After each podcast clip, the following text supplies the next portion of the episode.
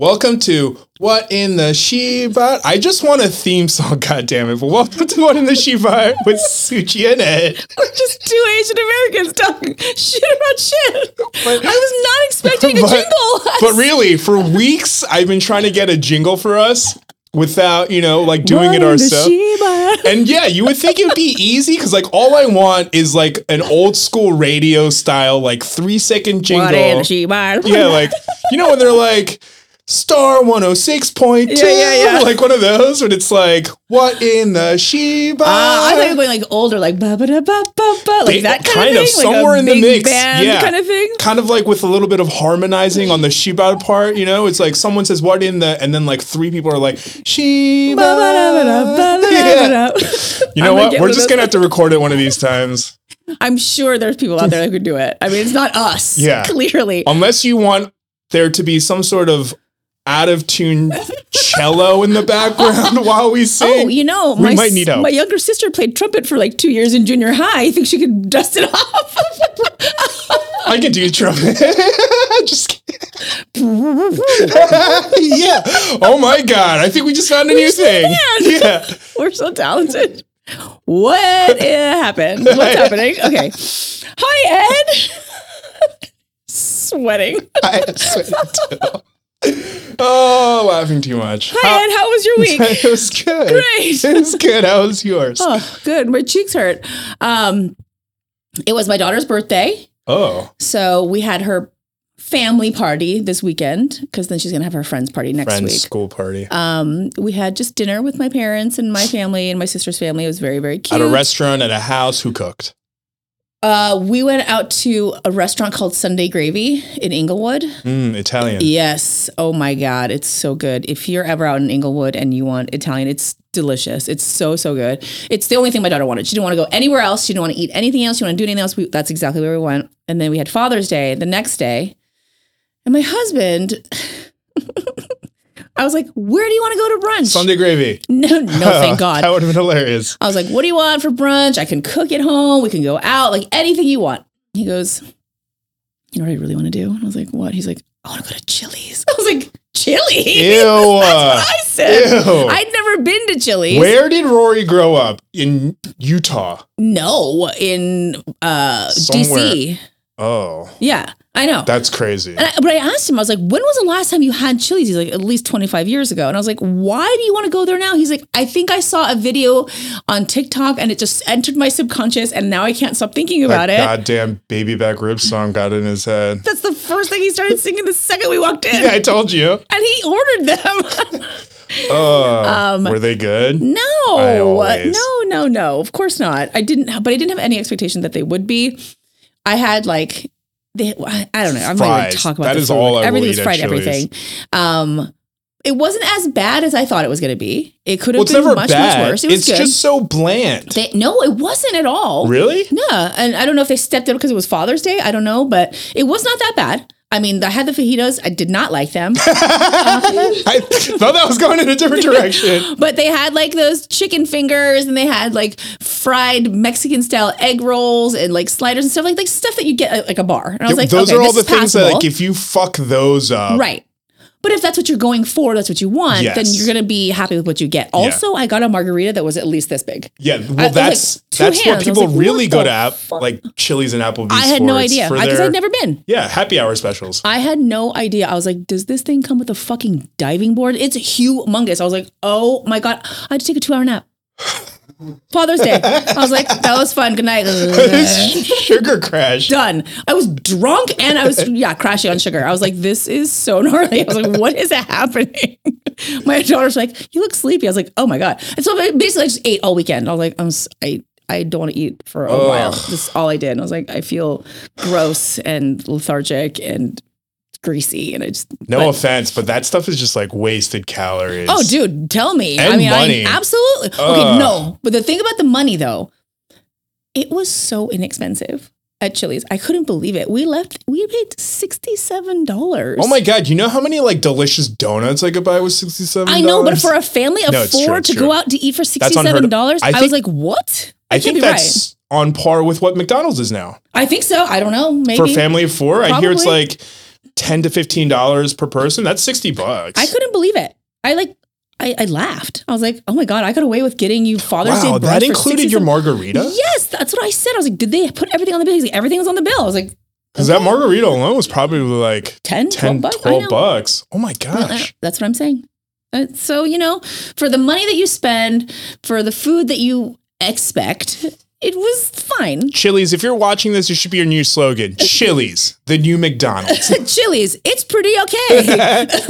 We're, it's delicious for how cheap it is. I couldn't stop saying welcome to Chili's. welcome to Chili's. Everywhere I went, welcome to Chili's. Welcome I to want my Chili's. baby back, baby back. Chili's. See? Yes, see, Everything's a jingle. back to singing. We should, you're right. Jingles are important. Jingles They are very, important. Look, Yeah. I mean, that was like what, 23, five years ago that Yeah. jingle was. They've been around since 1975. Because you know what I remember about Chili's is that time that NSYNC did the baby, that baby back oh, yeah. Oh, And NSYNC was like 25, 30 years ago. Like, that's crazy. I love them. Um, but yeah, that was my weekend. It was just filled with eating and more eating. So it was great. Um, I went. I used to work with this girl. She lived in Iowa, and you know, being a foodie, I just like talk about food all the time. And she was like, you know, she told me this one time. She was like, "We got ex- the whole town got excited when an Applebee's came in." I was like, "Huh?" I was like, Applebee's. I was like, oh my God, that's so gross. And she's like, yeah, she's like, we just have like nothing. So like Applebee's was like the it thing. And I just felt, I've never felt sadder for a person. Well, I think I think because we live in LA, like we're probably very spoiled, or like you know, there are places that don't have ethnic foods or foods beyond you know those kinds of things. So that's like their exposure to. Yeah, but like even when I used to live in Philly, it wasn't that filled with as much ethnic foods, but like boy, did Philly know How to eat. food. Yeah, right. I mean, they weren't the fattest city in America for a really long time for no reason. You know are what they I the mean? fattest city? I don't think they are anymore, but when I was like in high school, middle school, it used to be. Hmm, It was like top two for a really long time. And it makes sense. You know what I mean? Like right. TikTok is just discovering what pizza fries are now. What Like is pizza fries? I mean, I can imagine fries that have pizza toppings on them. Yeah, but that's literally it. It's just sauce, mozzarella cheese. Sometimes it has other toppings like pepperonis and stuff. But like when I was a kid, and one of the times, like, You've had this since you were a kid. yes. I never heard of so, it. So like in Philadelphia, like all those times my mom would leave me home alone, like for a month at a time to go to Korea. So crazy. Yeah, there were one of my favorite things to do was this local pizza shop by me every Monday used to have five dollar large pizzas. hmm So like I would That's a order good deal. It was a great. It was such a good deal that every Monday while my mom was gone, I would order like two pizzas because it's ten bucks. Yeah. and then I would order two pizza fries on top of it. So I would literally eat pizza fries and pizza same time, and that is why Philadelphia was such a fat city. Wow. We Philadelphia loves pizza toppings on stuff. We put Cheese like- whiz and stuff, right? cheese. I was gonna say government cheese because historical facts. You know, if you know about the cheese in the caves, Yeah. The what? cheese in the caves. Is that a euphemism or is it like literal it cheese in caves? Literally, the U.S. government has cheese cheese in caves. Why? Why? Like because back in the storage? day, no, like back in like the early 1900s or whatever it was, dairy was subsidized to help the dairy farmers, Okay. And they produced so much dairy. They didn't know what to do with it, so it turned into cheese. Now they were sitting on all this cheese that they didn't know what to do with, so they put them in the caverns because it's like cold, damp, and it would hold. And then they just like were never able to get rid of this cheese, which is why government cheese became a thing because they started offloading all of this Ah. cheese. Interesting. Yeah. Is it all gone now? From the myth, no. Really? Yeah, apparently there was so much surplus of cheese that even to this day. No, we have to find out. We're gonna have to fact check this. We'll get back to you because I need to know. Where is this cavern? I must go there. But either way, back in Philadelphia, we used to put cheese like that cheese with stuff on everything. lactose intolerant? Like really bad? This might be the reason why. Oh my god, you like, built it. when you're like in your teens and stuff, you're not lactose. Oh my god. You know what I God. Like when I was in high school, we used to have this. Oh my god, Philadelphia, the East Coast has diners, yeah, which like I wish LA had. yeah. We have like the what was that? The Hungry Pancake or whatever downtown. That's like the only 24 hour diner that I know of in LA. But in Philadelphia, there's like 24 hour diners everywhere, and they're delicious. And have you ever seen Silver Lining Playbook? No, I don't see movies. The one with Jennifer Lawrence and Bradley Brad Cooper. You know what I'm talking about, though, Mhm, right? I I've think, heard of it. I think it's the movie that like helped Caddis. Yeah. You know, Catapult both yeah. of them. Yeah. mhm. But they shot this diner scene at the diner me and my friends used to go to in high school. Oh, that's So, like, cute. yeah, I don't really care about that as much. But when we were in high school, we used to go to the diner and we'd go there at like midnight on like school days, you know, because my mom couldn't control me. And uh, I would literally eat gravy fries, disco fries is what they were called. Oh, I've heard of disco fries. yeah, so disco it's fries. like poutine, right? It But is without the cheese, poutine. without the cheese curds. Without the cheese curds, but in Philadelphia, they would just substitute it with Cheez Whiz. Oh, so it was man. gravy and Cheez Whiz. God, this conversation alone is going to make me constipated for a week. It sounds Jesus. so gross, but it is so good. It is so Wait, good. so fries, gravy, and Cheez Whiz? Mhm. That sounds fucking delicious. It sounds gross and delicious at the same time. The gravy just adds this umami-ness to the cheese. Oh my god. Regional fry combinations. That should be an episode. Oh man, that's gonna be a good one. oh my god, fry toppings. There's Yeah. a place in downtown that literally just does that. they do? Yeah, they, there's a place downtown. I forget what it's called. I saw it one late night at like one o'clock in the morning going through Yelp because I was hungry. Is that what you do? And I was like, no, no, no, because I hadn't eaten yet. So I was like, I'm going to Oh. order something. So I'm like scrolling through and I found this one place. It was like, all they do is just toppings on fries. There's like a fajita fries. There's like bulgogi fries. I want to go there's there. like, okay, gotcha. Yeah. sounds good. Um, I think that's fun. That sounds amazing. but yeah, so chili is fun. The man doesn't ask for a lot. Yeah, he yeah. still didn't. Yeah. you know, He he's a didn't. very simple guy. Yeah. He doesn't want a lot of stuff, and he's just like, I just feel like I just want to go there. And he was actually really happy. And I was That's- like, kids are happy. Had a margarita the size of my head. Everything's fine. It was it was fine. Family Low fun. Key. And then my parent. Oh, then I forgot. Then my parents came over to my sister's house, and we did Father's Day for my dad, and we ate tacos that same day. I was like, That oh someone made? No, we got Catered. from Benny's or something. I was like, I'm so full. Oh, I'm that's a lot of meat. And there's so much left over everything, and I'm like, ugh. You should have brought them here. I know I should have. we could have have. eat them on camera. But uh no, it's funny because you guys also went to Sunday Gravy, Yes. which is also an East Coast terminology. yes. So I was telling my sister, I was like, we're gonna go to Sunday Gravy, uh, you know, for my daughter's birthday, and she's like. "Wh- What is it like meatloaf and think, like, stuff? and I was like, Yeah, yeah. no, no, no, it's Like a ton. meats. And she's like, why? I'm like, I think that people on the East Coast they make their Sunday gravy, like their nonas, their Italian grandmas call it their gravy. They, Yep. they don't call it tomato sauce. we don't call it tomato sauce, especially in Philadelphia, because like Philadelphia is like the ethnic food in Philadelphia is like Italian, very food Italian. Yeah, yeah, yeah. and like Jewish food and stuff like that. like Geno's cheese steaks and stuff, right? yep, That's yep. like a big thing. Italian, a lot of Greek food, a lot of Jewish food, and um, yeah, they we call it gravy. It's tomato sauce, like you're yeah, just gravy. But for me, Father's Day is a little awkward. I You know? bet. because uh, this Father's Day, sometimes like many times on Father's Days, I like to give shout outs to single mothers. Of course. But I also like we talked about last episode have this weird thing with coming off fake, and because like Of course. my mom and I aren't in the. Mm, We're getting there, but like we're not in a very calm waters peace place. So I just like felt like it was a little fake. And then Yeah. at, at around like 5 p.m., I was like, no, I should post something. So I storied it. Yeah, I saw that. But other than that, it was just uh yeah, Father's Day is like weird. It's Do always you- been like a weird day for me. do you have like a ritual that you do, or do you just kind of ignore it and just do other I things and distract it. yourself? Yeah, I just ignore it. I try not to be on social media that much, which wasn't wasn't that hard because I haven't been on social media like a month. yeah, Crazy. for real though, for real though, I'm coming back. I did make a video last week. For real though, for real though, I'm coming back. This is the fourth time, This the this fourth fourth week I've heard that, but that's okay. I'm not pressuring you. You do whatever you feels right for you. I'm gonna come back. There's a lot happening, Yeah, no, I'm but uh, yeah. Other than that, I've also. It's not also just that. I've also been really busy. I know I've been talking about it, but like uh, one of the videos that I finally got finished editing and then uploaded was the NWA mural video. that thing. That video was so great. I was, I was like, before I didn't even like register like you did it, but I was watching. I was like, this is a great video. It was shot so well. It was edited so beautifully. You did a really good job. oh, thanks. yeah, I was really, appreciate impressed. it. I was really impressed.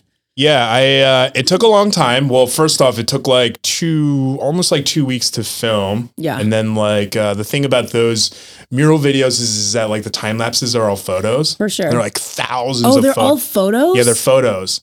So Oh like my, camera takes a photo like every whatever time limit I set, and I think for that one it was like every eight seconds. Oh, I didn't realize. I thought it was just like like- a fast forwarded video. 50 hours. So there was like Oh, you know, of photos. when you watch something like that, you don't really. Th- it's like all goes so quickly and it's such Yeah. fast motion. You don't really think about it, like how many hours that actually is condensed down into. Wow, that's crazy. Yeah. And you do a lot of time lapses like that in photos because with video, you, it's harder to, with photos, you can literally edit each frame. Yeah.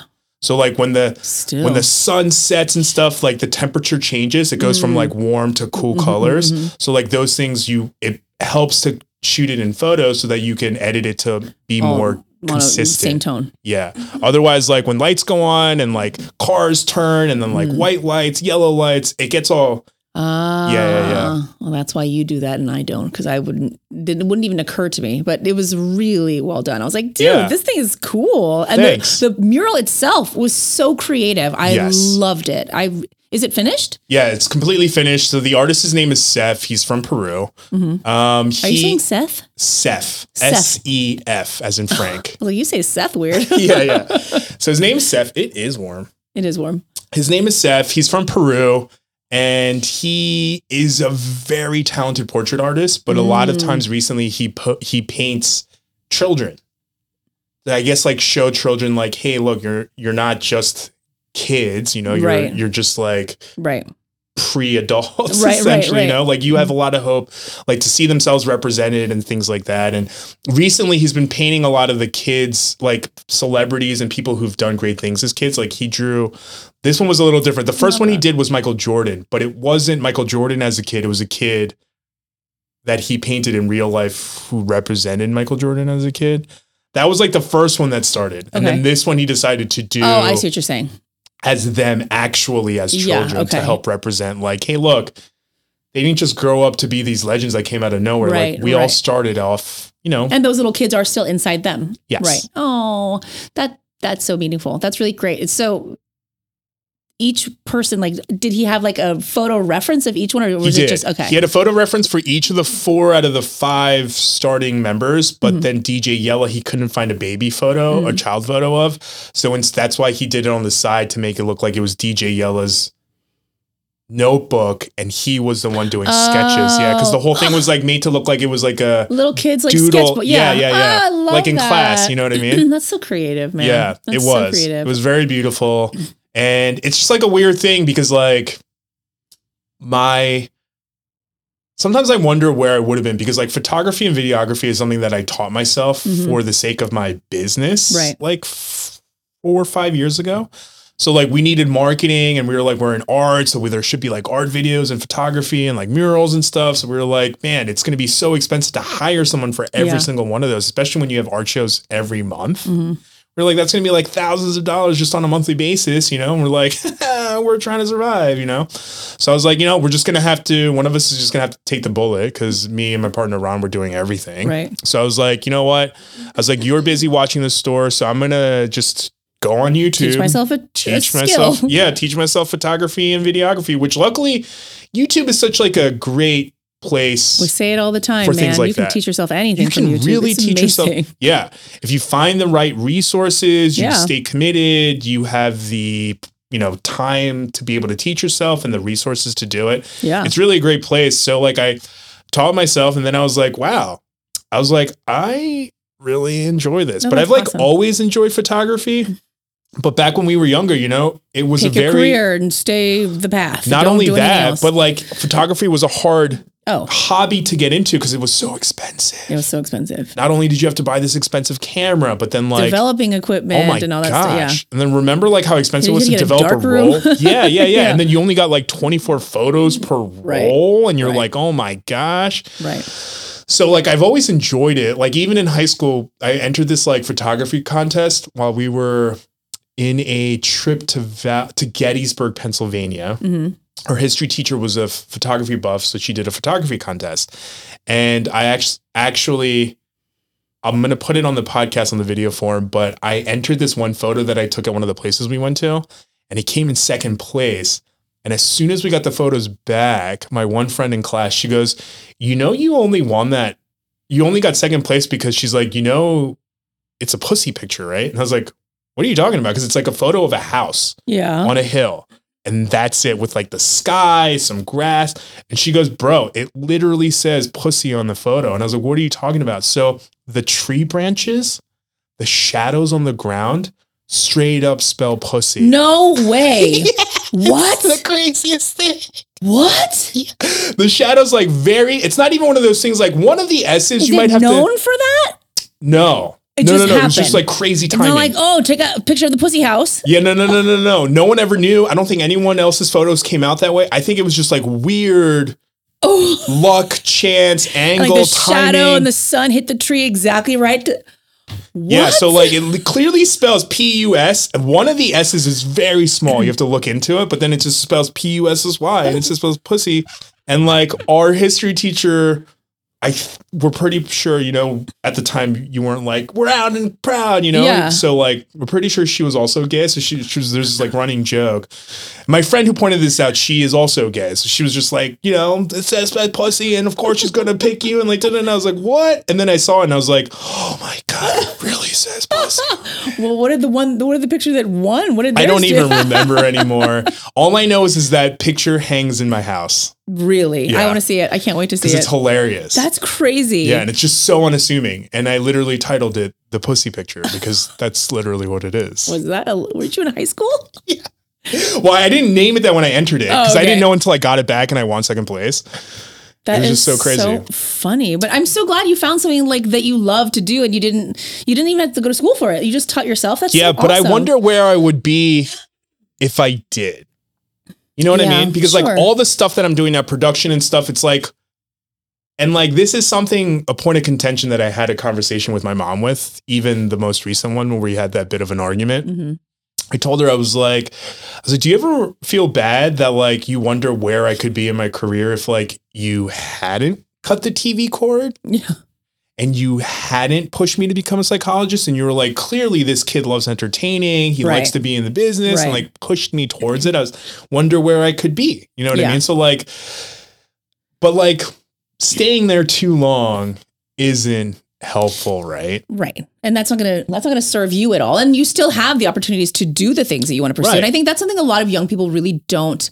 They get so freaked out. They're but but it's not their fault no, of course not. Because, like you ask a four year old, what do you want to be when you grow up? But I don't Right. even know what a job is. How the fuck should I know what I want to do? You know, so they're, you know, and then they, it's always like, you can be a fireman, a policeman, a teacher. You can be, you know what I mean? It's like so limited. It's like nobody would ever think like, I want to be a videographer for street artists. but even that it's like, even those things are like 0.0001% of all the careers that are possibly open Of course. Even now. I mean, Yeah. like there are jobs that are exist now that when I was even in college don't didn't exist. Right. There are jobs that are evolving today as we speak that did not exist. And it's like I think that's something that if I were 20 years old again, I don't I don't even know that I would know what I would want to do because there's the world is so big. There's Yeah. so much you can do. Honestly, it I must be think- so overwhelming to be in your 20s right now. Yeah, I think the Ugh. system needs to change because like they put you through school, they make you learn all these like random things. They don't tell you So about what you could possibly do, and they're like, now go out and figure out what you are. It's Right. like,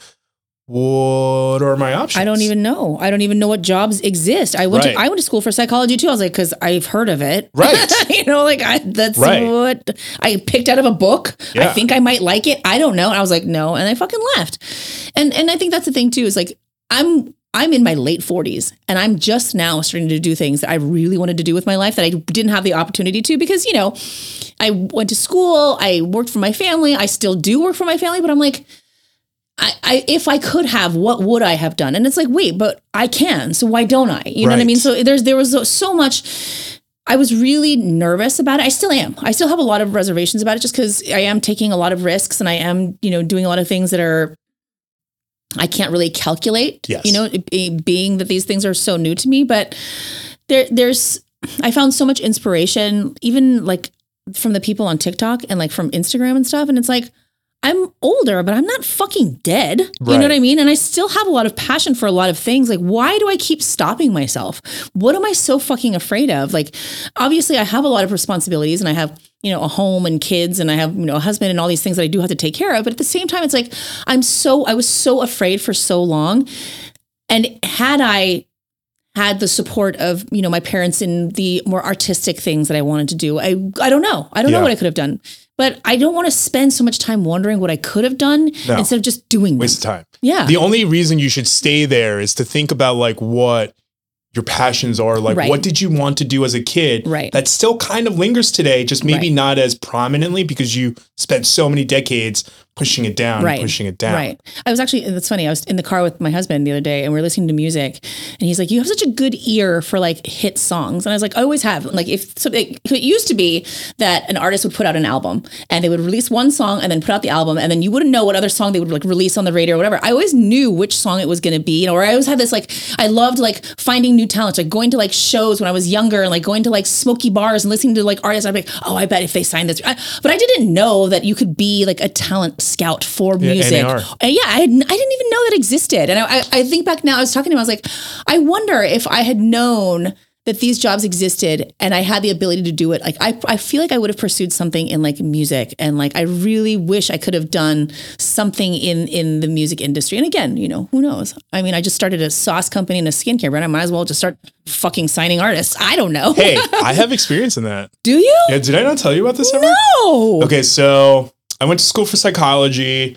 I graduated from Temple partially because when I got kicked out of University of Delaware, Whoops. I was that looking through my the, the options. PP thing, right? so many things. Peeing on the RA's Yeah, door, yeah, yeah. throwing salt in his food, like destroying thousands of dollars worth of school property because I was drunk. Like all those things added up. Word. Uh. And then, oh, this is the worst part. And then I was like, they were gonna let me go pending a like hearing with the judiciary committee. And like I had my godfather at the time who was a pastor come in and he was going to, you know, be a character witness for me and say that during that one year that I took off since I got suspended, that I spent that time studying the Bible with him and like, you know, learning Mhm. to be an adult and grow up. And I literally, my mom was in there and I literally told my mom, I was like, whatever you do, whatever you do, do not show that I am guilty in any sense. Just show that I have worked really hard to become a better person and mature. Right. First thing The she first chance she has a chance to say anything, she goes, "Oh my God, please forgive my son. Yeah. Please forgive him. He does. He didn't like whatever, whatever." And like, I get it where she came from. She's trying to show that like I have remorse and stuff. yeah. But she also showed that I had guilt and I did something wrong. Yeah. You know what I mean? Yeah. Where the whole time I was just like, you know, look, I did mess up. I didn't admit to any of the things, but I was like, I did mess up. I was like, I was going through a really dark place mentally, been working on it, been like finding God, working with my pastor, you Mhm. know? And they kicked me out. Oh. Yeah. So, um, But you were talking about your music career. oh, right. I was like, wait, what right. Yeah, yeah. Sorry. Huge Like, oh, tangent. Oh, Ed sent us on a tangent. Yeah. How unusual. surprise. what a surprise. So then. talked about his childhood delinquencies. Anyway, Yeah. moving on. So then I get kicked out of school, and then I was like, "Oh, I'm going to graduate. I need to finish school," you know. So then I picked Temple because it was just close, and I didn't want to choose. I didn't want to have to move, do all these things. So I went to Temple, and part of the reason why I chose Temple was I was like, you know what, silver lining at the very least, Cosby, Bill Cosby does the commencement speeches every year. Oh, okay. So it's like, at the very least, I could be like Bill Cosby. So like, yeah, the one that reason didn't age well, but anyway. the one reason I chose Temple did not age well. Yep, not even that sure long after either. like oh my God. a couple true. years Yeah, after it yeah. all happened. Um, so, but either way, I graduated from Temple with a degree in advertising, and I met a friend. So one of my best friends, um, her dad owns like one of the biggest bars in Philadelphia. Mhm. So through going to that bar all the time, I met this guy who quickly became a very close friend of mine, who owned this company called Mantria Corporation, which was a investment company. Mhm. And he decided had this idea that one of the investments that they were going to invest in in this leg of their business was to start a record label. Hmm. Well, while becoming friends, he comes to find out that not only am I just like finishing school for like business and advertising essentially and marketing, but I also have this crazy extensive background in music. So he was like, you know what?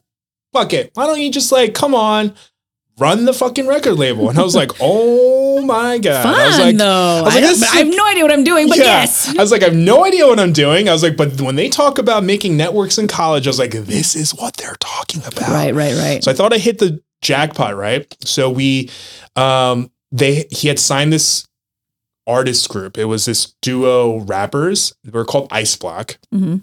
And they were actually pretty good. They were based out of like the uh, the Virginia, DC area, the DMV, which they Mhm. refer to it as.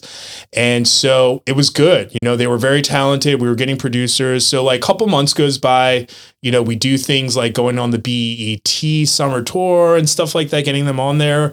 We networked with G Unit and we were like going to, we were like working with them and like collaborating with them. So then a couple months goes by. It's been about a year at this point. I get this sample beat from a remix from the Eurythmics Sweet Dreams. Cool. You know, which like Yeah. if anyone in the music bus- business so knows, distinct. Eurythmics are very stingy with giving out licenses to that song. They've only done it like twice. Yeah. And uh, one of which was to Marilyn Manson, which is questionable, but Mm.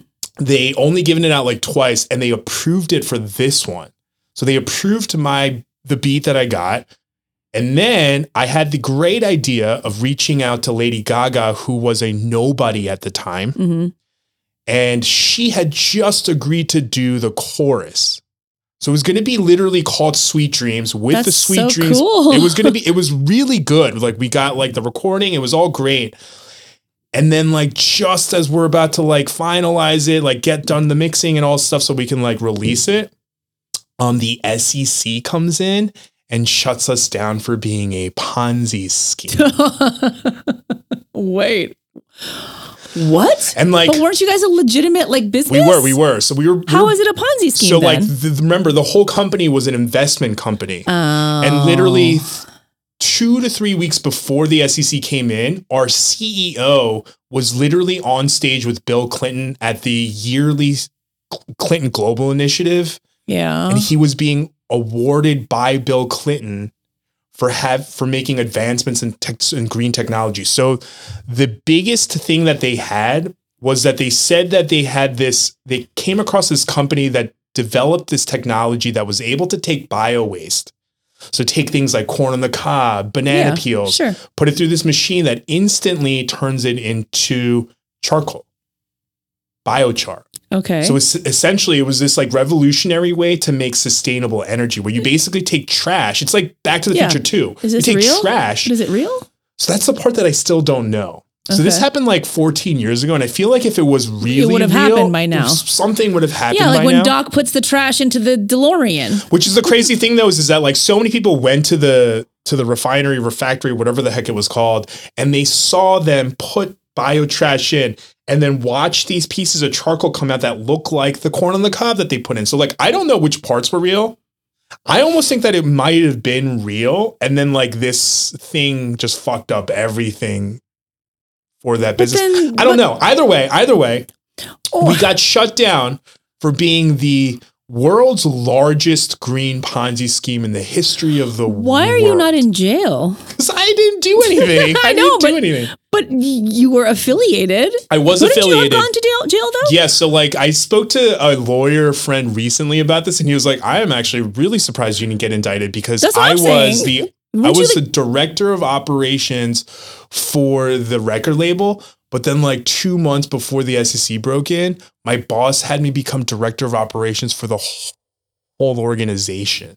So I was like, I was like, most of my job on that end was like getting all the spreadsheets of people sending me, and I was just like cross referencing and making sure that all the numbers checked out.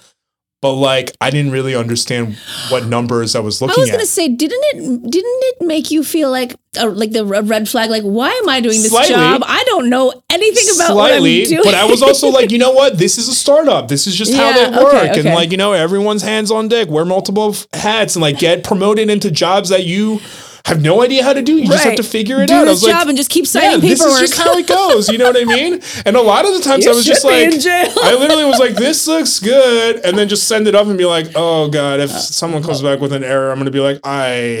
I don't. Don't, I don't don't. know how to fix that. I'm so sorry. but basically they came in the sec came in they only cared about our ceo the coo the um, head of our legal department and cfo Did they go to jail? Those four people. So that happened in 2009. I was like, are you allowed to talk about this? Yeah, so this happened in 2009. I wasn't served any papers. I actually left the office with I was like, well, you know what? I was like, if I'm not going to get paid my last paycheck, I was like, this laptop, this these three monitors, I was like, and this desk, they're mine. And I put them all in my car. A lot of us did, and we just left because we knew we weren't getting paid our last paycheck. yeah. SEC didn't come after us for But weren't they like, you're taking like evidence and shit? No, because they like came and shut us down, but they didn't like. It wasn't like in Wolf of Wall Street Yeah, see, I mean, that's what I'm imagining, like, yeah. No, they just shut you down. They serve you papers. They take papers, all the legal stuff, but they leave the most majority of stuff. They're just The like that they don't whatever, Yeah. you know. And they just leave. And then it wasn't until like literally a year and a half, two years ago that the CEO and the COO got um convicted. Oh shit. It took like 14 gonna years. say, and a- during those 14 years, the COO, who's like, I found out during the course and after that he was just like this huge scam artist. oh no. But like during those 14 years, he scammed other people, some of whom Mm. were close friends of mine who literally right before he they gave them money, him money, I was like, do not give Troy any money. hmm I was like, we literally know that he Troy. Yeah Well, we literally know that flag. He's like a scam artist. I was like, he literally just ripped off like millions. Like, I think the paper said it was like $30 million, but I remember reading spreadsheets where we had like upwards of a $100 million in assets. Jesus Christ. Yeah. So it's like, I was like, I was like, you know what I mean? I was like, That's don't give this much. idiot any money. And my friends like literally were like, you know, you know sometimes you tell people not to do things and they just kind of get a little salty at you and they're like, fuck you, whatever. You don't want me to be successful. That's what happened to me. And then they like ended up losing like tens of thousands of their own personal savings. Oh no! And I tried to warn you. I didn't even say that. I was just like in my head, I was like, I fucking told you so. like I fucking told you so. Well, so I guess you made a nice career pivot after that. Yeah. So but like it was crazy though. Like being an A&R was fun. It was also really stressful. I bet. I come to find out that payolas are a real thing because I was the one who had to carry ten thousand dollars to radio stations and be like, "Hey, What is a for- payola? Oh. So in the music industry and entertainment industry in general, I'm probably going to get killed for even saying this, Oh but no! not really. Okay, I was like, It's pretty well known, but I don't feel like anyone really goes. So like payolas are when you pay for things to be Played on the radio. played on the radio, for people to get interviews, like whatever the heck it You're is. greasing some wheels with some yeah. cash. So like I would go to the radio station with our artists. And then they would like do an interview, and then after the interview, I'd like give the DJ ten thousand dollars, and thousand dollars. that's how much payolas typically were. And then you would like, and then they would like commit to unofficially playing their songs during the busiest parts of the day, which outside of anyone who knows what payolas are, you just go, wow, they're putting this random song that I've never heard of, of artists that I've never heard of in the Right. mix. I must just be not in the know. Right, right. You know what I mean? And like, Do DJs have exclusive power on what they play on the radio, or is I would imagine there's like producers and stuff that do that. Like I, that's what I always thought. Like they just kind of were like, these are the songs you're gonna play. Introduce these songs no, by no, these no. artists. They- I'm sure there are some where they're like, hey, I need you to play this new artist. Like, this is really hot. Play these. But there's also like so many hours in the day where they're playing spinning Yeah. music that like they also get to put in whatever they want. Interesting. I did know? not know that. So like, uh, yeah, one of the most famous payola artists um, that I feel like some of the public knows about is like Britney Spears. Okay, well that makes sense. Yeah, but that's what I mean. People are always like, "Oh, she got paid," but it's like, right, you have to get paid to get in front. yeah, But like, need if him- you suck, right, people are still gonna be like, eh, I don't know why they're playing this, and they're not gonna get to play. You know what I mean? So right. like, it, there's, it's just to get your foot in the door, but it's a real thing. It is a real thing in the industry. oh, never mind. I don't want to do that job. It sounds so complicated. it sounds It like too much. I don't want to do that anymore. I But just but like the music. part of like, but that. But the only part I really remember and like cherish was like being able to put together songs and projects. Cause like if we didn't get if the SEC had just backed off for one month, one month, one month. you would have Cause like one of the biggest hits of all time. one of the biggest hits of all time, and I would probably still to this day be an A and R person. yeah, Because like without any hits, I couldn't go to a Sony and be like, "Hey, Hey, yeah. so like I almost." and this is before this Lady Lady Ga- Gaga did like So- Just Dance. It was like right when she had Just Dance, but it was it was like months before her song with Wale came out. Mm, Remember that song? mhm. Dun, dun, dun, dun, a Yeah. problem. Like, yeah, yeah, it was like months before that. So, Uh-huh. like, we would have been that first collaboration Yeah. she did that brought her into hip hop Got it. and vice versa. It was going to be huge. I remember the first time I heard her, I was like, she's gonna be a star. And I know everybody did it, but I was like, this this chick's gonna really fucking go somewhere. Yeah. And now look, I told you I should have been, and I'm just kidding. Because I, 'cause I thought it, because I was like, not only is she going somewhere, I was like, but this is someone who's so brand new. She has yet to tap into like the urban hip so hop many market. genres that she and, can go right. into. And I was like, we can do this thing where we bridge and be symbiotic relationship. We're good for, you know, mass and she's able to get more Whatever into like urban market. she yeah, like however. everything. Yeah. Those are the things I hold on to, but I can't go to a job interview and be like, hi. I almost, almost what like I was very close to being the person that discovered Yeah. Lady Gaga. yeah, Just so like you know. helped her get big and then like almost had this other group, you and know? all I got out of it was a computer. but not just a computer because now years later i'm actually trying to write a book about what happened oh, this this. Oh, well, as you're telling the story, I'm like, this feels like a movie script. every time i tell people that that's what they say so that's what i literally started being like you know what i think i should write a book that then hopefully gets sold in the movie okay, so I could who- finally who cash would you want to play you? oh i don't know i don't even know i don't know because there's people that i wish would play me and i would hope to keep it relevant in that sense but i also have this really weird feeling that depending on like how the contracts are signed they're going to whitewash my character Hmm. But it would have to be a character that is like you and you speak English perfectly and you live in America. So those characteristics would be. the I don't know how they're going to be able to whitewash unless they just completely replace it with another story. But like my childhood growing up playing Yeah. the cello is going to be a part of the book because it's Right. a big part of the reason why I got the So job. you're talking about like whole like biography. You're not talking about just that one part no, no, it. no. It is. It is just going to be about that one part, but it's, there's going to be some stuff that leads up to it Ah. for character development and stuff, okay, right? Because okay, like okay. what I'm doing is I'm going to write it as a fictional book Good idea. so that I don't have don't to have to get sued. I don't have to get sued. I don't have to get like 20,000 people to sign off on it and Right, read right, it and do all this stuff. But it's mostly going to be about this Ponzi scheme and this experience that I had in the music industry and how it all just culminated together because like everyone is like this is crazy and like everyone thinks about how evil it is because like yeah. the nature of how Of he stole the money. He literally sold people into thinking that they're helping save the, world. Ugh. And really this motherfucker was just stealing money. So like people think it's crazy without knowing any of that. And I'm pretty sure even when it went to trial, no one knew what happened to the money.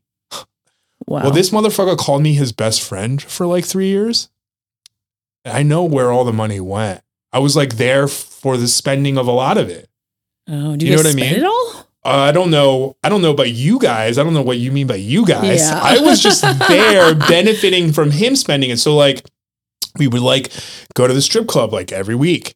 And like one time one of my friends was there and he was like talking with this one dancer and I kept telling him I was like, "Hey man, um she's charging." He's like, "No." Very naive, very nice guy, but he was like, "No, we're just talking." I was like, "Uh, she's charging you." And I was like, "It has been over an hour." hour." And at the end of the night, he sure enough, he comes up to me. He goes, "Um, so she's charging me seven hundred dollars," and I was like, "Ch- "I was like, what the fuck, man?" And then like you know, CEO Just paid for all of it. You know what I mean? Man. Yeah, you know, and like we Maybe would I take, gone into strip. I'm just kidding. we like took our clients there, and like he one time took like a bunch of our friends, flew us in a private jet to like Vegas, and yeah, like this is total fucking scumbag. rented out like the Wynn Hotel like Yeah. in the first month after it had been built. We I've- like partied next to Rihanna. oh, she's great. Yeah, there was like a uh, rehab. There was like a pool at the um, Hard Rock Cafe. Yeah. It was like on Sunday. It was called rehab. It was Mhm. this like pool party. So it's just one massive pool where Yeah. everyone just sits in together and they all like pee, drink, you know, Eh. whatever. And there's Petri dish. well, yeah, Ugh, literally pee, drink, disgusting. pee, drink. Yeah. but there was literally one private pool in all of rehab. We rented that. T Pain came and like performed and party. Like it was crazy. You know what I mean? Like I'm pretty sure half the money went up their noses. Yeah, of course. Yeah, like yeah. I, I was there. They would like be This is kind of like Wolf of Wall Street meets like The Hangover, and like it sounds There's definitely a, a movie here. Yeah, and like that's what I mean. Like, and, and he was like a pathological liar, and I think I know enough about his childhood and some of his traumas to really be able to give that insight. But Yeah. like, I should have known this motherfucker was like such a pathological liar. Uh-huh. Like, one time he tried to tell us that he was engaged to Lauren Conrad, like from the OC. Like was at the time, or it was like, like- I was once. Right when I started working for him, became friends with him. He claimed that like just a year prior, like right before I met him, he was engaged to LC, and I was oh, like, isn't that such a convenient Yeah, I just remember- right before I met you, we just broke up. And I just remember even thinking at the time, like social media was like still someone new. And I was even like, but paparazzi would have, I was like, you would be somewhere Yeah, in she the was news popular forever. somewhere. You know what I mean? He claimed that he like dated and hooked up with like Kim Kardashian. And I was like, all of these things I should have known better. But like, you just chalk it up and like even the partying and stuff, but you just chalk it up to you're like, this is just what a successful CEO of a company that generated like 30 to 100 million dollars. This is just this How is what they they, do for fun. This is how much money they make. They're able to have fuck you money already. You know what I mean? You just right. like think that it's it pings as a red flag. Yeah. But then you talk yourself out of it because you're like, what do I know? What do Oh, I that's know? that's what all people who see red flags do, right? Yeah. Is they convince themselves that it's a green flag. right. I I'm- mean, I'm like, colorblind. yeah, when you're like sleeping in a free suite in, in like Vegas, you're like, "Pff, this is normal. Yeah, no, I I don't know. I I've known people like that in my life, and I've always had a very bad feeling about being around those people. And I've been to the strip clubs, and I've been to the Vegas parties, and I'm like, I don't know, something about this just feels like this money's dirty. That's what I mean. something That's why I like just worked for it and stuff, but like I never was like, hey, you know what, my family, life. we Right. should invest in this. Right. No point, because I was No. like, something isn't sitting right. Yeah. I was like, I'm gonna ride this roller coaster ride. Right. I'm gonna get the experience I'm not gonna I'm get too make locked the in. money that I make. Yeah. No. right. Wow. It was weird. But I used to be an A&R person. But all of that to say, my life took a crazy trajectory that nobody would have ever predicted. Like, Of course. no one could have ever predicted. And like, even knowing the stuff that I know about jobs now only became because after that, I became a recruiter. right. And that's when I started to be like, oh my God, there's so many jobs. Like, for instance, I found out about this job called being a process engineer. That You literally engineer processes. And it sounds really I just don't even understand what that means. I know, I know. that- I'm you getting just, there. You just repeated that word. Hey, yeah, don't you when people do that? They're like, what is uh, An engine process a engineer somebody flubgaster? And you're like, you know, someone who like, gas flub. What? what Yeah. Why you just you just fucking repeated what you just I know, said? no, I was gonna and get told there. me nothing. But basically, what it means is that like this person comes in, they come into a company, typically like manufacturing or whatever. They go over the processes and they tell you about redundancies Okay. and about like where you could be saving money and being more like a job. That efficient. It like is hard a job. job. But like it is a hard job and you have to go to engineering school and you have to have an engineering degree, you have a bachelor of science for it. But like judging things in people and telling them like what's wrong with them You and like what that. they could do to You'd be be better, good. like that's that's like my whole thing. Like I would have been such a vibe, great process and even like when I watch stuff, I'm like, oh my God, this is stupid. This you need to get rid of this person. You need to do this. If you did this, you would save money. Like I didn't even have to go to school. I was talking about people who like cuddle for a living. yeah, yeah, that stuff too. But I just mean that there's like so many jobs. yeah, there's so many There's jobs. so many jobs. I mean, even now, like influencing is a job. Yeah, what that I mean? didn't exist. Podcasting Yeah. is a job. none of this stuff existed ten years ago. Of course not. It was for me. It definitely did it. Yeah, you know. and these two things are now two of the most coveted jobs I know. in the world, which like leads you to a place you're like, look, if you are in a place where you're like, I don't know what to do with my life, I don't know if this is going to cause you more anxiety or bring you comfort. Like, you don't know what's going to happen in 10 years anyway. right. The whole world can change. Right. And and will. The most coveted jobs in 10 years may not even exist now. Right. And there are jobs, of course, that used to exist that don't exist Right. anymore, that are completely obsolete. Which goes to say, though, the thing that I have noticed is that the people who oftentimes are able to change with the ebb and flows of that kind of evolution tend to be people who are doing something that they love. Of course. Because when you do something that you love, you tend to be a little bit more focused on innovation, hmm making things better, being Right. the best. All Right. those things typically tend to put you in a place where, like, when changes happen, you're at a better position Right. Right. You- honestly, I, that's how I feel about content creation. I know it sounds, I, and I I didn't know it, it really was anything that I could ever even do up until just like three years ago. I love doing it. I Mhm. really like. It's really stressful, but I'm always thinking ways that I can like make my videos better. How can I introduce it? What more of a hook can I do on this? Like, can I integrate different types of music? Can I What can I do to make it you know more exciting and fun and informational Yep. and whatever? And I'm Mhm. like, do I really like this? Yeah, yeah, yeah. I think I do. Until those things become very heavy and you're like, oh, I need a break. Again, yeah, Yeah, which yeah. is fine too. Yeah, yeah, yeah. But that comes with the territory. Yes. That comes with the territory. But like, I would, I mean, I could never have prepared to do this job in my education up until that point. I was in the college in the early 90s. You know what I mean? Like, this was the internet had just happened. You know, Right. literally, I remember my sister, she called me, was like, Go to the library. There's a thing called the internet. I was like, the internet, internet, schminternet. This is stupid. You're Yeah. so dumb. Have you ever heard of a card ca- a card Card catalog? Dewey Decimal System, Yeah. bitch. Look, Duh. that's what's real. Yeah. That's what was real stuff, you lunatic. And it translates to every library. Like this is universal. Yeah. But I never in college would be like, I want to major in making three minute videos about every single thing in my life. you know what I mean? Like I never could have. But like, I guess maybe just living my life has gotten me to be able to do this that I really, really love doing it. And, but I will say I don't I don't know if I have the the courage to take the leap into just like full content creation as like my job. Like that sounds so scary to me. And I know there's so many people that do it and make a incredible living doing it. soon. That's so working on it. scary. Yeah. That's so scary for me. Like I've had this same career that I've been in for 27 years and to just be like, all right, I'm going to let it go. My steady paycheck. I'm going to let it's like I can't. I can't do it. I mean, of course I, I have responsibilities beyond just myself which Yes. prevent me from just taking that leap.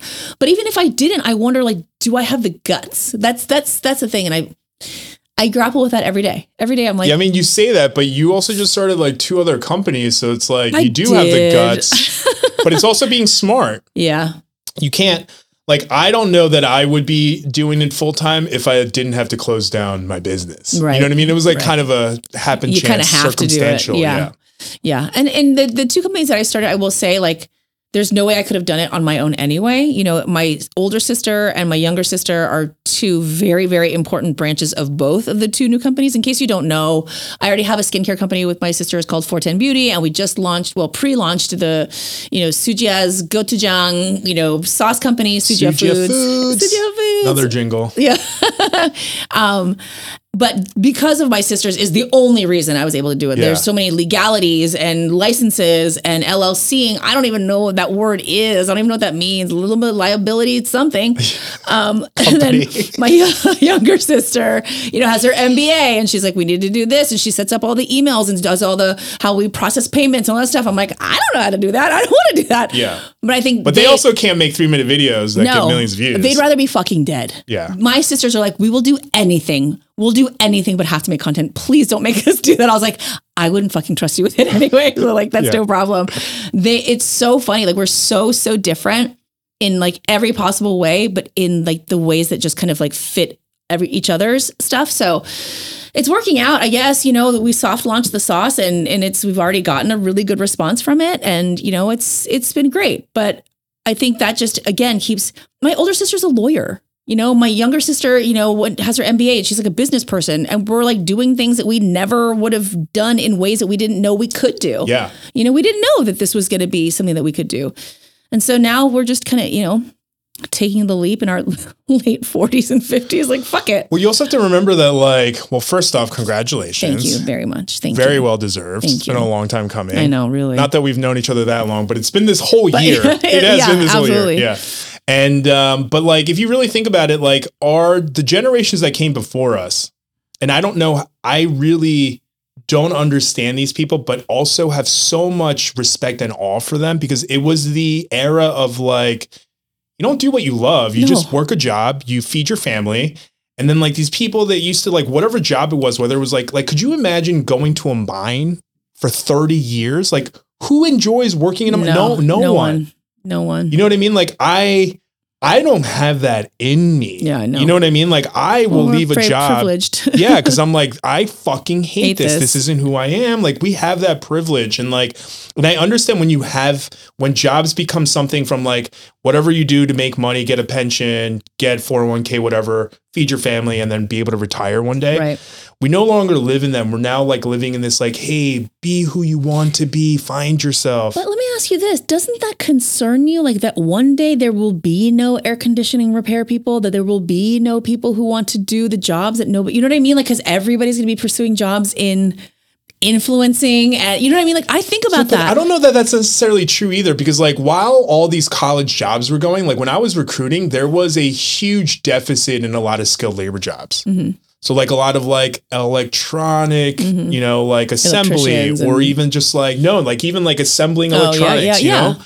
Or like uh, welders and like Skilled labor. yeah, like skilled laborers, like people who like run machines and stuff. Like, you know, like yes, the machines are automated, but someone still has to program that course, machine. yeah. Yeah, like those jobs, like there was a lot of deficit in, and like now they're paying really well Yeah. because like no one is yeah. doing There's it. that. That's good. Well, at least sh- that's how So it like, should be. I think so. I think a lot of jobs will be phased out. You know what I mean? Like even up until six months before today, AI was just like this thing in movies. You're like true. robots, robots, and now it's like literally everywhere. I Yeah. literally updated some of my editing um programs yesterday, and all of them were updated with AI functions.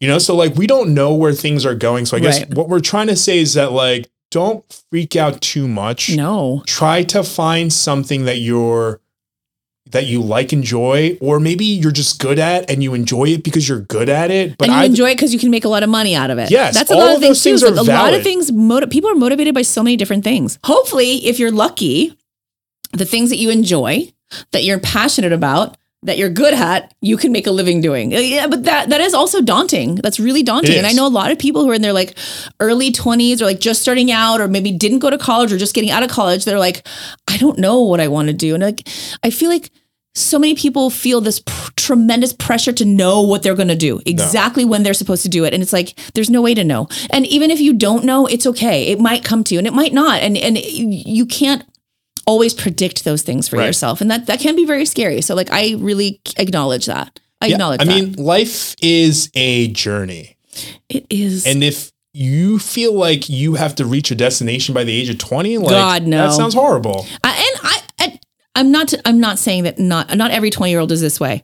I was a fucking idiot when I was 20. Yeah. I didn't know what I was doing. I just wanted to party and I just wanted to have fun. And I didn't want to think about what I was going to do for my living or whatever.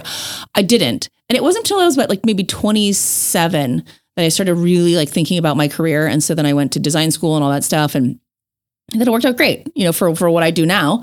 You know, but I don't know that I did it because I was necessarily like super passionate about it. It was just I went because I was good at it, and I knew that my family could use this skill to go into the next phase of of our family business, which which it did, and it worked out great for the last you know two three decades. But you know, sometimes you just do stuff to just get by in You the do. moment. In the moment, And the only thing I can say is, is that like even no matter what you end up doing or what you whatever you end up in, just try to make the most of it, Yeah. learn from it, and use it as a point to like expand your skill sets, your experiences. Because like if anyone is an example of it, I feel like all the misturns, mistakes, the happen chances, the how did I end up here's kind of all led me to here. Mhm. You know what I mean? Like it, it was like like. The having if I didn't get kicked out of college and then like find a school that had an advertising major, then I wouldn't be able to have a lot of this like marketing experience and background information and knowledge that I know. If I didn't go to that A&R job, I wouldn't know how to look at business numbers or like, you know what I mean, how to implement some of those numbers and then like going into recruiting like Totally. It all and then like starting my own business the wrong business that ended up leading me towards photography and film it all led me to what i'm doing now, Now. of course. And I think anybody could trace back every th- single thing, and it's not just even like career, like life. Yes. you know what I mean. Like, okay, we had a very tragic thing happen in our family which required me to move out of my parents' house, which then required me to find a place to live in Santa Monica. I found a place to live in Santa Monica. I got married to my first husband. We got divorced. Had we not gotten divorced, I wouldn't have become the party animal that I was. I started going to this bar that I loved. And I went there seven nights a week and was a fucking drunk for a long time. But had I not gotten divorced, I don't mean to laugh. I wouldn't have been that drunk. Yeah. Had I not been going to that bar every single night, I wouldn't have met my friend Kelly. My friend Kelly was then offered a job down the street at a different bar. That different bar happened to be owned by my current husband now. It had all those tragic thing, weird little Oh. things and twists and turns had not happened. Why did I always think you guys met on a dating app? Oh, I don't know, because we met in our late th- or mid 30s. That's what people in their mid 30s often do. But no, it was more traditional. I was a drunk, and so was he.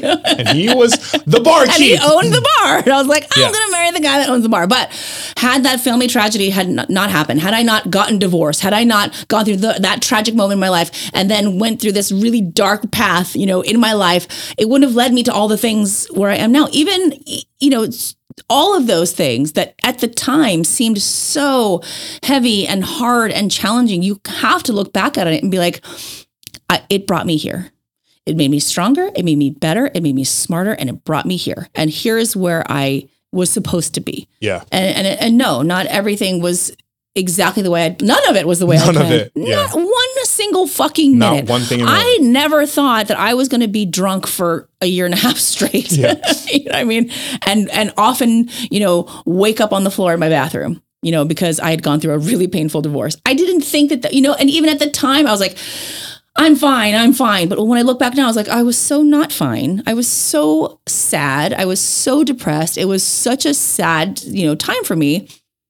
But you know, I not to be like, but I got through it. No, it, I got through it in a really, you know, destructive way, but I got Yeah. through it. And had it not happened, I wouldn't be married to the man I'm married to now with the children that I have now in the home that I live in. You know what I mean? None of those things would have happened. You know, who knows?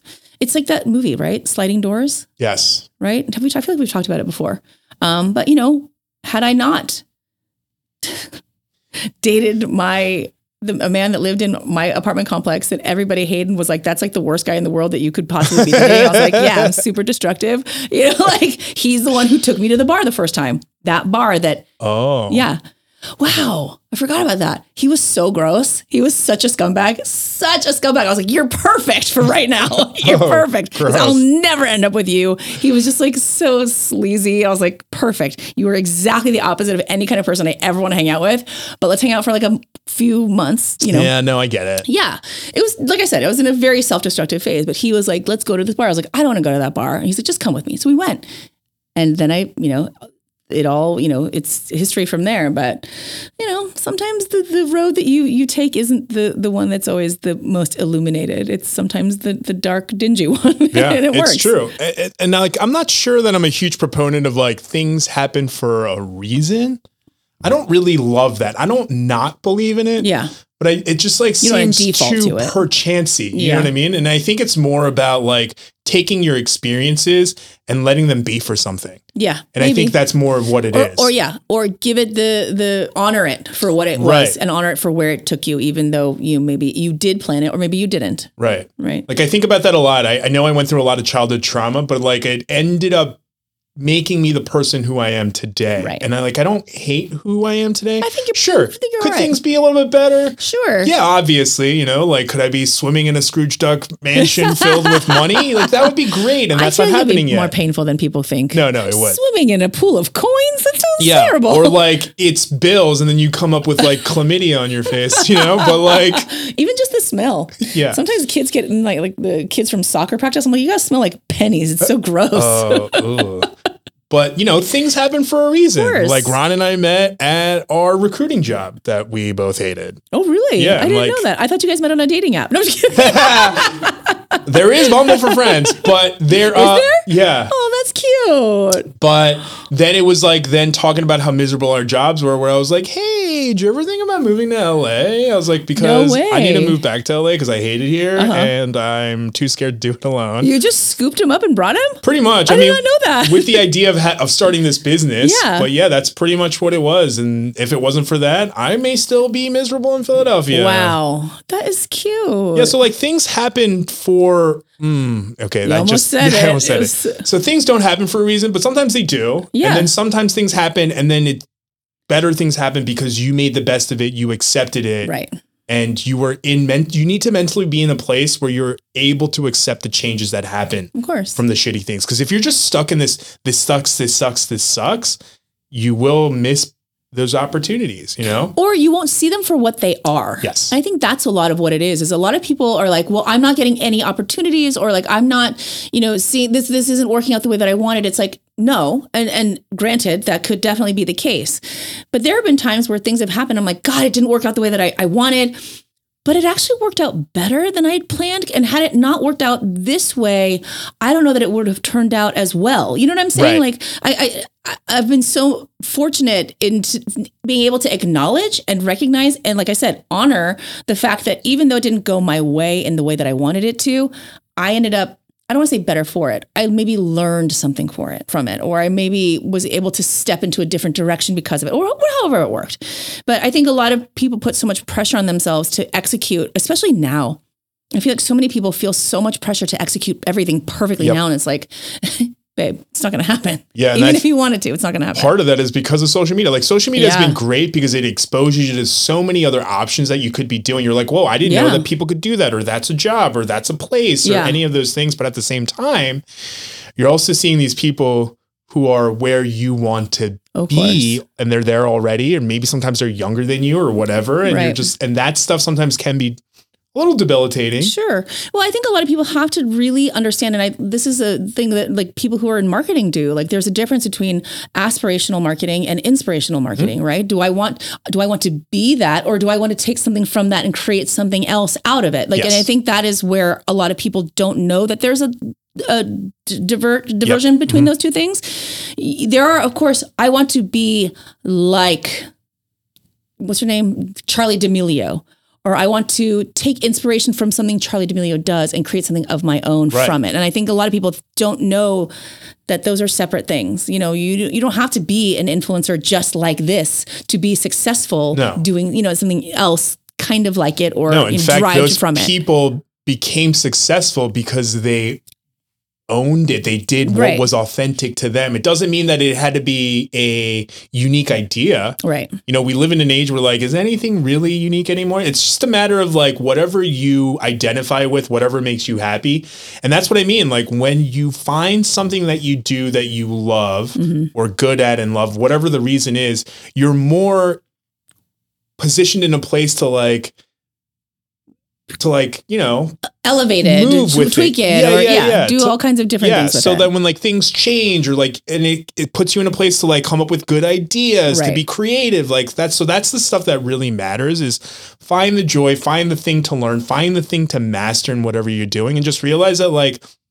nothing is permanent Mm-mm. you can make i know it feels like it's the end of the world but it most of the times unless you're like pressing a red button that says don't press the world will blow up it won't be the end of the world. Right. you know what i mean? Like yeah. just Trust roll me. with it. Just learn from it. Just do it. Fuck it. Because you can be almost 40 Or almost 50. yeah.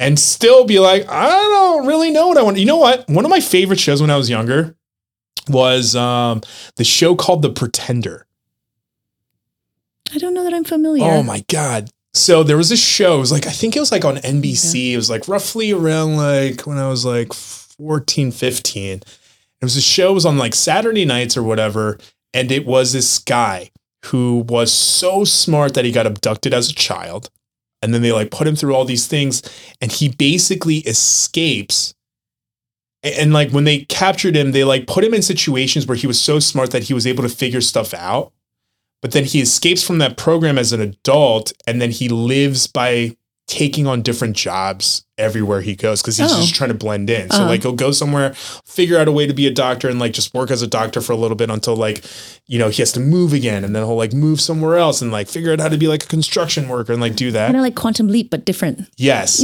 So like that show I always loved because I was like, I don't know what I want to do. I was like, in fact, I How want can to I try be this guy? Yeah, how do I to do bit everything? Yeah. yeah. I always think that always comes back to just like the Korean way of eating. Yeah. I don't want just one thing. I want all the little things. I want a whole table full I'm, of food that- to I'm pick doing, from. I'm doing banchan of careers right now.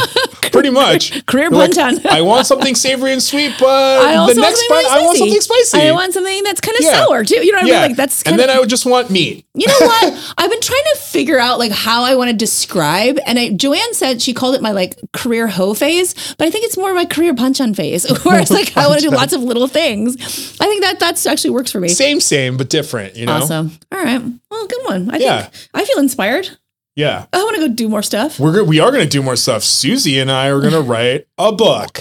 Oh, you just put it out into the world. Yeah, so we're holding ourselves accountable. Oh boy, it's gonna be great. It is going to be great. Don't tell anybody what it's gonna be about. Oh no, I haven't even said the genre of book. I just said book. Horror slasher. I wouldn't be able to right now. I'm like, I'm too scared. La, la, la. I don't want to do that. Yeah, no, something simpler. Yes. We're giving away yes, too much. Yes. Shh. Anyway, thank you all for joining us so much on this episode today. I thought it was. Um, I feel inspired by it. Yeah. I always feel like okay, I, I I'm I, I'm going to take something from this, and and today I'm going to take away the I idea. mean, that was the message of this whole episode, we can technically. do. Yeah, do do shit. So I hope so. do stuff, man. Go do things. yeah, but um, hopefully we're still going to do pregnancy cravings. I'm sorry, this is like oh the my fourth god, week I you don't guys are want to. hearing I about don't want it. to talk about it anymore. But also, um, yeah, Cool. I do want to eat stuff. yeah. Oh, we we will actually next week, week after. Oh, right, right, yeah. right. Yeah, Stay yeah, tuned. We, we were working out the was like, details. all right. We've been very we, clearly. Uh, we have both been very very busy. We're both doing so many fucking things right now. But anyway, thank you again for joining us. And uh. Thank you for thanks. why did you see my dad? That's why he just came Oh. over and waved. He just distracted me. Yeah. Bye, dad. Bye. he walked over and was like waving. I was like, why? Uh, thank you all for joining us. We appreciate you being here with us week after week. We really do. Yep. And please, if you are watching us on uh, YouTube, oh my gosh, What's that website called? brain dead. If you are watching us on YouTube, please make sure you like, subscribe, and ring that bell.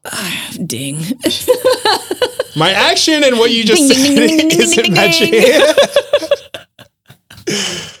Oh, and if you want to write a jingle, do it. Submit it. oh yes, so cool. Yes, we will credit you. Yeah. But make sure you follow us on our socials as well. You can find me at Studio One on TikTok and Instagram. And you can find me at Etch a Sketch with a J, or you can find the podcast at What in the Shibal. If you do want to write into us, write in at what in the Shibal at gmail.com. Please know that we do not respond to the many emails that we do get, but please do write in. We do love reading them. Yes, we do. Thank you so much. But other than that, thank you for joining us, and we'll see you on the next one. Okay, Okay, bye. bye.